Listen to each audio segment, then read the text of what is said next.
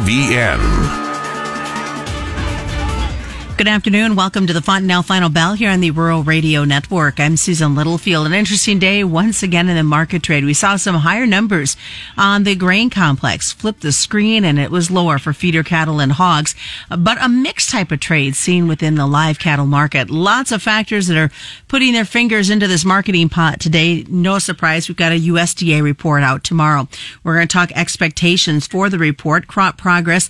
Inflation data also came out this morning and and now they're kind of, you'll notice the grains and inflation kind of working hand in hand. And something we haven't talked a lot about, prevent plant.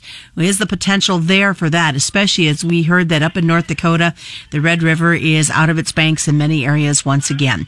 Lots of things that we are going to take a look at on this Wednesday with Arlan Suderman. Arlan is with StoneX. So got to start out USDA report tomorrow. That's what you would think the markets would be focusing on. Yeah, exactly right. And so you, I kind of expected a choppy market today, but uh, Money Flow had something else to say about it once that inflation data came out this morning.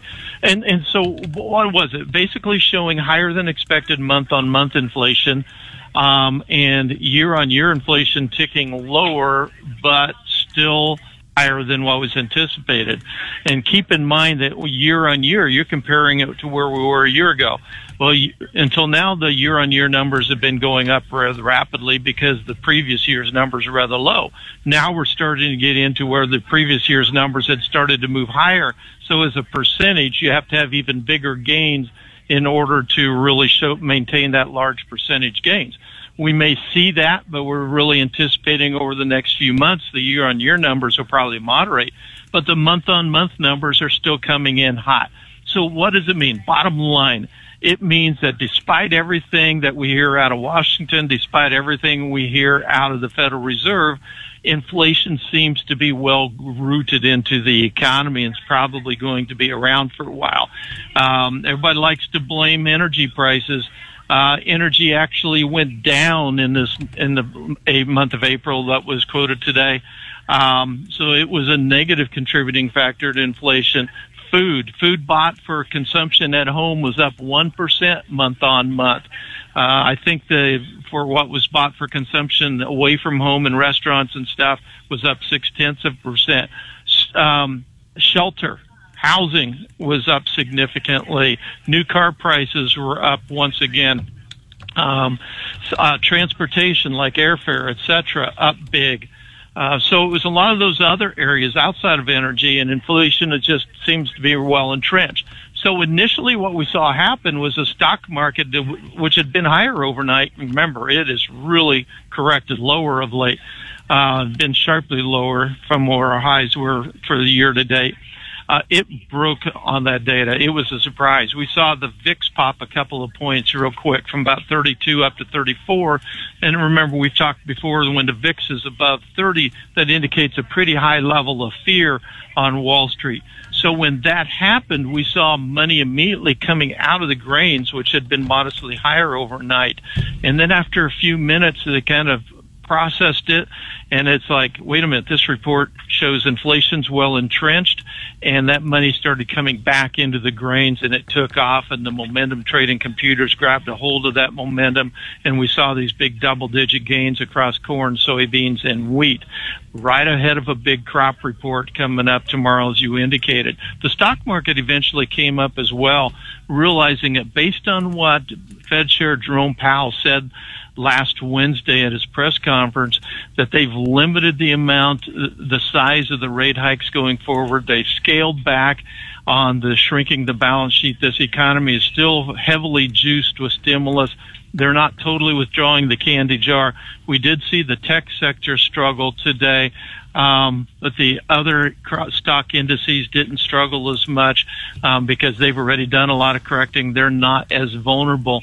But what was uh, attractive to the fund managers was those food and energy based commodities that they can that do have a fundamental story that act as a hedge against inflation to protect the value of their portfolios. You talked about inflation. Does it surprise you how much of a marriage grains and inflation seem to have as of late?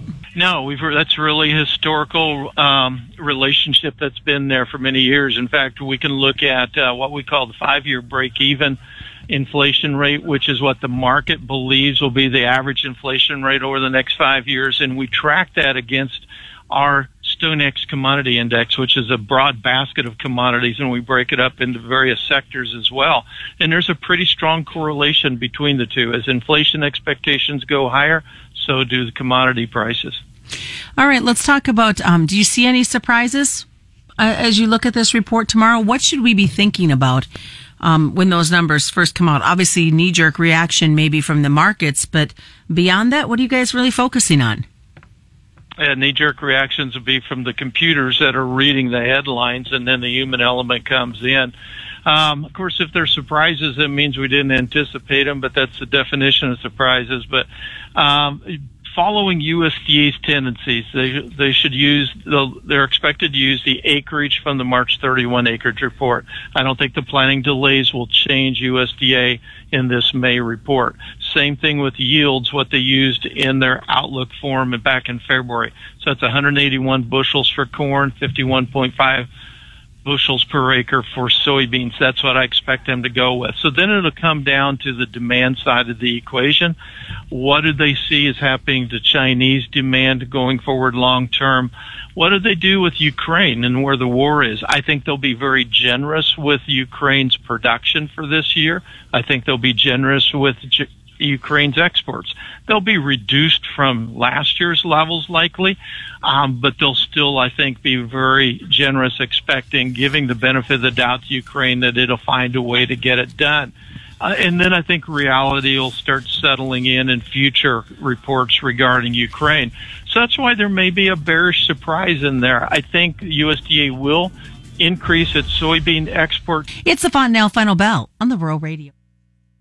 We're back with another Fontanelle feature. I'm Joe Gangwish of Fontanelle Hybrids, visiting with dealer Norm Bruger in the Albion area. Norm, tell us about one of the positive aspects that you enjoy most about working with Fontanelle. I feel that uh, the Fontanelle seed uh, is very consistent year in and year out.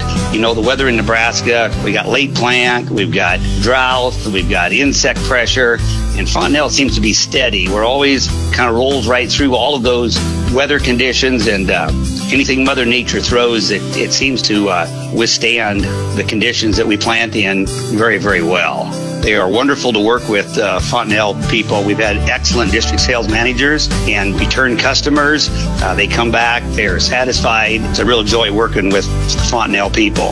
And if you'd like to learn more about us, you can certainly contact Norm Bruger in the Albion area, any one of your local Fontanelle dealers, or you can find us on Facebook or by going to fontanelle.com. Welcome back to the Fontenelle Final Bell here on the Rural Radio Network. I'm Susan Littlefield as we continue our conversation this afternoon with Arlan Suderman. Arlan is with StoneX, and we're talking a lot about where we're at on the expectations for the report tomorrow. Um, but there's a lot of uh, other factors that are layering into what we've seen in this market trade, and that includes crop progress. Uh, no surprise, wheat is where it's at. Um, no surprise that we're starting to talk maybe prevent plant from some folks. Kind of give us your overview. What are you seeing with these numbers we keep getting every Monday on crop progress updates? Well, I think the real concern for me continues to be spring wheat production or planting. I think that's the crop where we could we're most at risk of losing some acres. We can't afford to lose any spring wheat acres. I think that's where we're vulnerable. We could see some alternative crops go in. Actually, in the high plains of western North Dakota and Montana, we may actually see some increase in spring wheat acres, but we could see some significant decreases closer to the Red River Valley. Corn is another crop where we could see some lost acres um, between uh, North Dakota, South Dakota, and Minnesota if you look at the continued rains up there and the problems up there, if the forecasts continue as are currently out there, uh, we could we could see maybe a couple million acres, maybe more, possibly go into prevent plant. Corn acreage is something we also cannot afford to lose. We might pick up some corn acres in a few other places, um, but overall, that I think is a possibility. Soybeans would be one crop that could see an increase in acreage. I don't really expect that in this report that would probably be something that would show up more in the June 30th report or even later. Um, but uh, that's something we're keeping our eyes on, particularly since corn and spring wheat just really can't afford to lose any acres. Looking at that, what I want to look at the what ifs real quick on that, Arlan. What if we end up losing some acres? What does that mean for our markets and the trade? What are you looking at in the near future? Well, I don't think the market really starts trading this until we get a little bit deeper into the summer and the realizations maybe as we get closer to the month of June or maybe later, depending on what else is happening. Um, but it really necessitates that we have favorable weather then on the reduced acreage we have and even above trend yields. But with late planting, that really decreases your opportunity to get the above trend yields. Your above trend yields tend to come from early planting where you have a long growing season. So I think it's going to be really tough. And so when you start losing that ability have above trend yields, you lose acres, then the market, and in a tight supply situation, then the market starts focusing, okay, now we got to find a way to ration demand, and that typically happens with higher prices. And higher prices sometimes are the cure, right? Yeah, exactly right. It also contributes to inflation uh, and buys more acres in expansion in other parts of the world. High prices do cure high prices, but this just shows that this is probably more of a long-term commodity cycle that we're in, not just a flash in the pan. And you remember 2019 when the markets really spiked in the spring of the year because of the planting delays. And then once the weather cleared up, the market came down and went to more normalized levels. This is a totally different type of scenario based on globally tight supplies that it's going to take some time to really fix and correct. So curious, uh, we continue to see, you know, the interaction, marriage between corn and, and the, and the, excuse me, I can't even spit it out, the corn and the cattle market.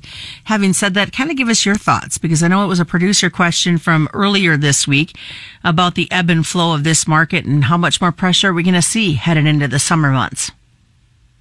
Yeah, it's interesting to note. You look at the cattle market, packer margins, and the estimates that we follow have pretty much gone back to normalized to to pre-pandemic levels. It's really surprising.